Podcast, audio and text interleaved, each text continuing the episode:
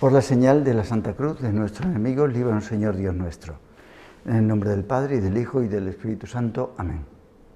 Señor mío y Dios mío, creo firmemente que estás aquí, que me ves, que me oyes. Te adoro con profunda reverencia. Te pido perdón de mis pecados y gracia para hacer con fruto este rato de oración. Madre mía Inmaculada, San José, mi Padre y Señor, Ángel de mi guarda, intercedes por mí. Hemos sido creados a imagen de Dios. Él es nuestro modelo. Nos parecemos, llevamos su marca. Estaban fabricados siguiendo su estructura. Pero ahí no termina la cosa. También hemos sido elevados a la vida suya, la vida misma de Dios, de la Trinidad.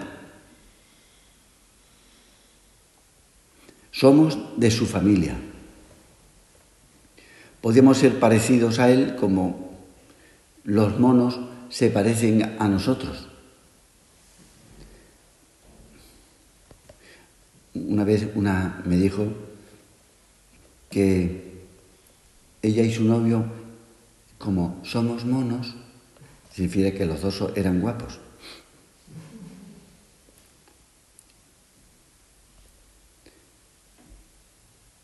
Pero los monos se parecen. Dios ha querido que nosotros participemos de su vida. En lo más profundo de nuestra realidad, porque Dios ha querido que fuera así, nosotros estamos pensados para la comunicación, para la comunión. Dios es amor y es comunicación entre personas. Y nosotros estamos hechos para lo mismo. Comunión entre las tres divinas personas que resume la Sagrada Escritura con una frase, Dios es amor, regalo, donación, entrega. Para eso hace falta no solo una persona. Conocer a Dios también es conocernos a nosotros. Y como Dios es una trinidad de personas unidas por una comunión de amor, Así nosotros, por naturaleza, estamos llamados a estar en comunión. Un hombre aislado es un hombre raro.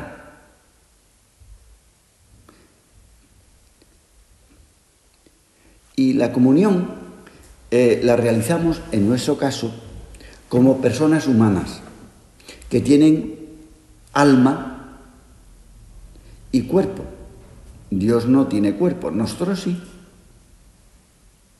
Nuestro ser personal se realiza en esa unidad. Somos unos seres especiales que tenemos corporeidad. De hecho, el estado exclusivamente espiritual en el hombre es transitorio. Nosotros tenemos cuerpo.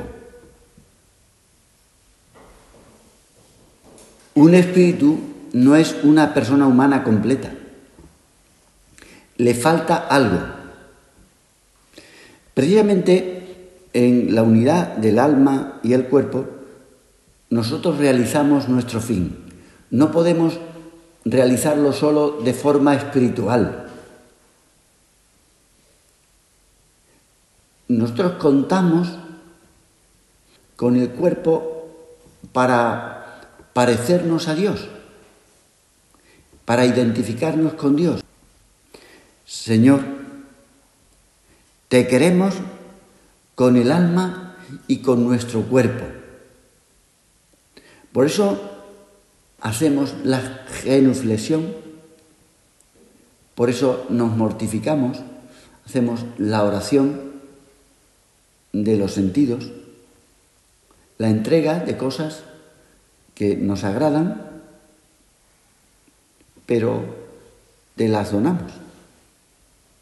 Pues lo mismo pasa con el amor humano.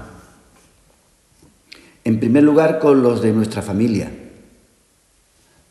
Los queremos sin una falsa espiritualidad. Eso sería angelismo. Nos interesan las cosas materiales de las personas que queremos y con más motivos sus cosas espirituales. Y en ese amar con el alma y con el cuerpo se sitúa un don, el de la sexualidad, que está conducido por la virtud de la castidad.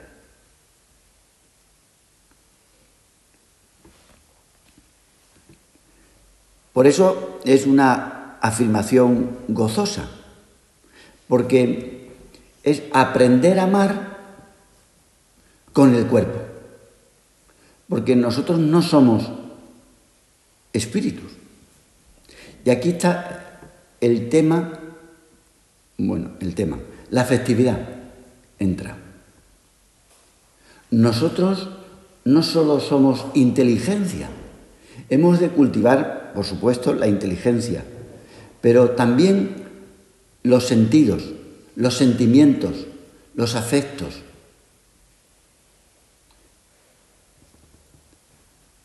Y con ellos queremos a Dios y a los demás. Qué dura sería la convivencia. Y estamos en un lugar donde no solo vivimos uno o dos o tres, sino muchas personas. Qué dura sería la convivencia si no metiéramos el afecto. Solo con inteligencia y voluntad la convivencia sería muy dura. No sería humana, sería inhumana o infrahumana, mejor dicho.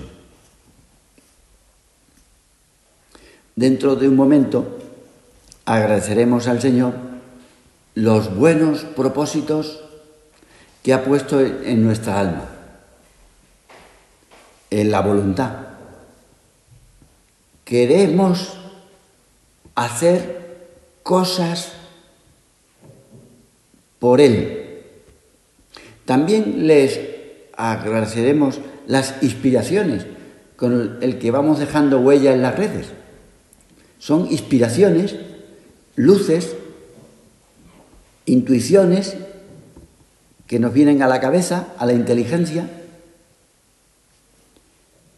que son cosas sugerentes, bonitas, que Él nos envía.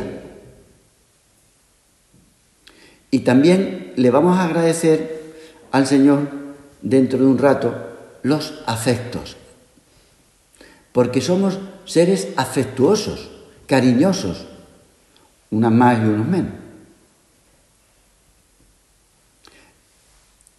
La castidad permite precisamente darse, amar. La castidad es la virtud con la que conducimos todas esas capacidades, porque un buen vehículo necesita un conductor. Hay gente que tiene el vehículo aparcado y otros que conducen mal. O si, igual sucede con, con las virtudes.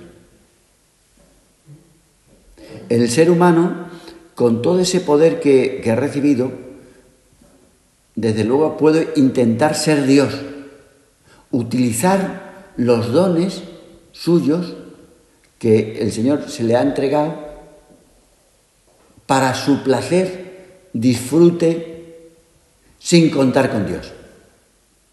Puede utilizarlo de espaldas a Dios o incluso contra Dios. Es lo que hay detrás de esa ola de hedonismo con la que tenemos que bregar todos los días. Más en la adolescencia porque se despiertan los sentidos y entonces pues mm, aparecen cosas que antes no habían aparecido, sensaciones distintas. Se da como una pequeña primavera en el cuerpo de, de las personas, jóvenes, adolescentes.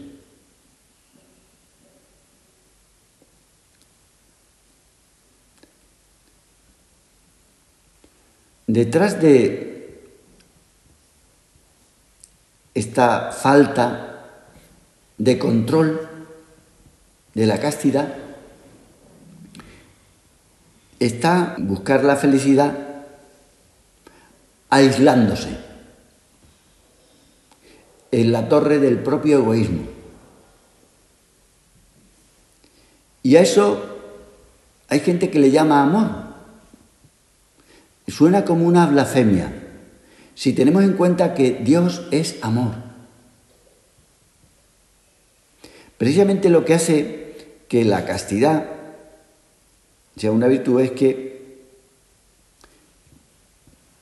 nos conduce a que amemos como Dios nos ama, entregándonos, dándonos.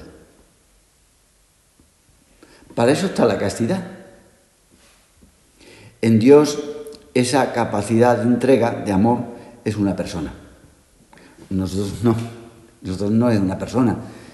Pero esa capacidad de entregarse, de darse, de dar lo mejor, es muy importante para todos los que estamos aquí. Por eso el, el egoísmo es una tara, es como si nos faltara un ojo, un brazo, medio cuerpo. No se podría dar la Trinidad sin el Espíritu Santo, sin el amor.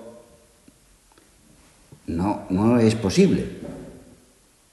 Sin embargo, en el ser humano, como somos tan limitados, podemos vivir a nuestro aire.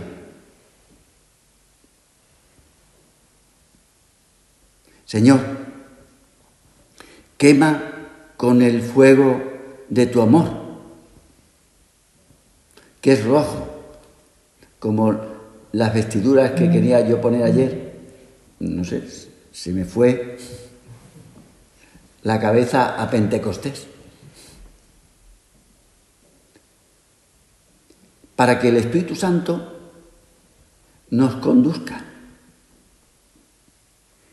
guía nuestra alma, por supuesto, pero también nuestro cuerpo para que no vayamos a la deriva, como va la gente movida, llevada por los sentimientos, que un día se levanta de una forma, otra de otra. Esa gente que no hay nadie quien la entienda, ni ella misma se entiende, ni ellos mismos se entiende, porque viven conducidos por un loco, o, mm, no sé, como si fuera conducido por el viento. El viento que desde el principio el ser humano ha intentado utilizar y sirve mucho para la navegación, pero si no se utiliza, va de aquí para allá, fluctuando como un caballo desbocado que no tiene quien le coja las bridas. Nuestro corazón tiene que llevar ese patrón, que es la tercera persona de la Trinidad. Y el Espíritu Santo, lo primero que nos dice, cuando acudimos a Él, como estamos haciendo ahora, que empecemos por el dominio de nosotros mismos. Dominarnos. En primer lugar, dominar nuestros sentidos, la vista, la lengua, el tacto, que no nos domine la lengua, ni la vista, ni el tacto, ni el gusto, que seamos nosotros los que lo utilicemos para dar gloria a Dios. Es necesario el dominio, que dominemos los sentidos para amar de verdad, para entregarse como se entrega Dios, en perfecta comunión. Se requiere, para darse, poseerse, el dominio de sí que es necesario para el amor. Si no, no se entregaría a cualquiera y en cualquier momento. Sería el eterno infiel. Uno tiene que ser dueño, señor de, sí mismo. Está claro. Por eso la entrega de sí de tantas personas que no se poseen porque son frívolos o de alguna forma personas que no tienen control, la entrega de esas personas es falsa. Sí, porque en ese momento sí, pero en, el momento siguiente, pues no. La mortificación es necesaria para vivir el señorío sobre nosotros mismos. Tenemos que educar nuestras posibilidades, nuestras pasiones, nuestros sentimientos. Hay que educarlos. Queremos que tú gobiernes. Le decimos al Señor, y entre los medios para lograr el dominio de sí, el catecismo nos habla de es el conocimiento propio. Para dominar un coche, conducirlo, se requiere conocerlo. Yo ayer, el mío me falló, no tenía batería, pedí un coche y no arrancaba, no arrancaba. Hasta que un señor que venía por la calle, al que yo no conocía, solo de vista, le dije, mire, pasa esto. sin problema. Se metió, me dejó la cartera que llevaba y arrancó a la primera. Es que en ese modelo, para arrancar, hay que meter el embrague, cosa que no lo sabía conocimiento. Y luego la oración. Lo que estamos haciendo ahora. La verdad sobre nosotros mismos, no sobre el ser humano en general, sino sobre nosotros mismos. Porque hay gente tendente a la frialdad, son muy fríos. Hay otras personas tendiente al sentimentalismo, son personas que se dejan llevar con mucha frecuencia, porque tenemos pecado original, por eso somos fríos y por eso somos sentimentales, porque todos tendríamos que tener una cabeza racional y unos sentimientos que nos llevaran a cosas buenas, pero a veces se desvían la verdad sobre nosotros mismos. Y es que con el pecado original, el orgullo, yo siempre tengo razón. La soberbia, el creernos que somos nosotros superiores, que sabemos más que los demás, que tenemos la última respuesta a todo. La soberbia va precisamente en la otra dirección. Insinúa, pues, no va a pasar nada, nada. No nos va a afectar esta situación. Eso yo controlo, controlo. Los santos nos aconsejan rechazar el diálogo con la tentación. Nosotros no controlamos. Que se nos va muchas veces la cabeza, se nos va el sentimiento, rechazar el diálogo con la tentación. Y hay grandes y pequeñas tentaciones. Todas tienen como característica lo de siempre. Las tentaciones, si se consienten, quitan la paz del alma. Y uno dice, ¿qué me pasa? ¿Te pasa? Pues que has consentido en una tentación. Y hay ese fondo en tu alma de intranquilidad que se puede recuperar.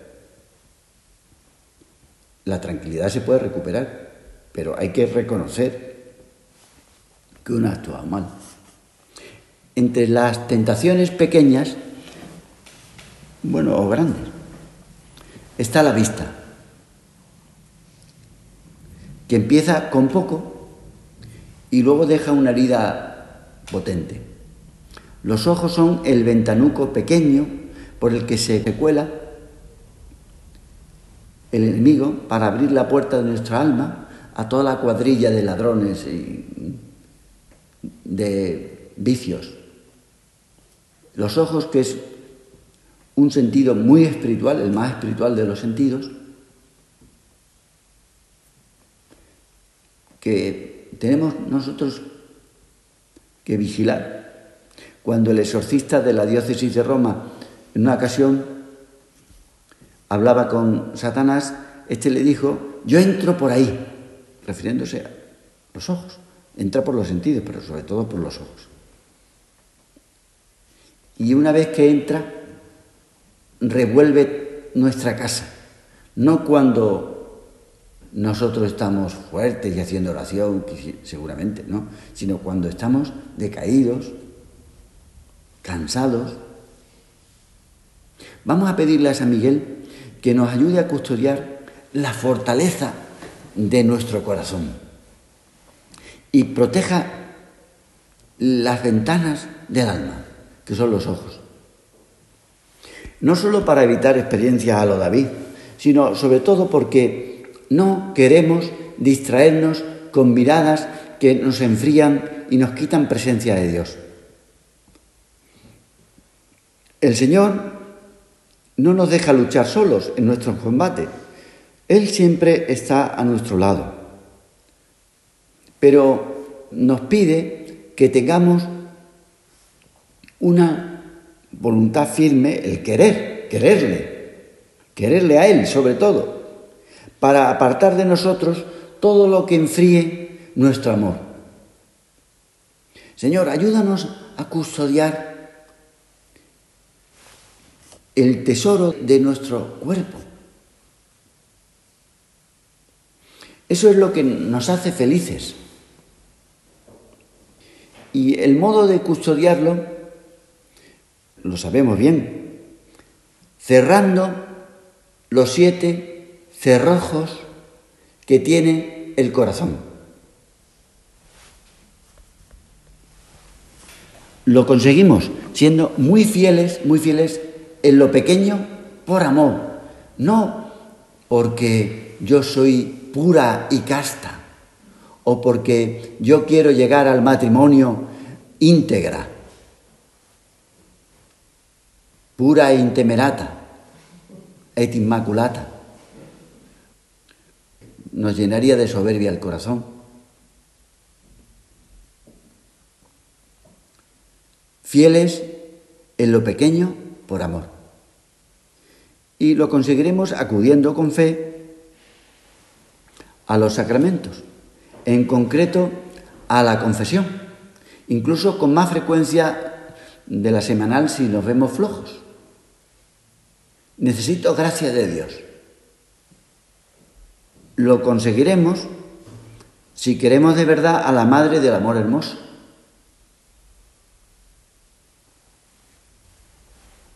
No hay tentación contra la castidad que aguante un bendita sea tu pureza bien rezado.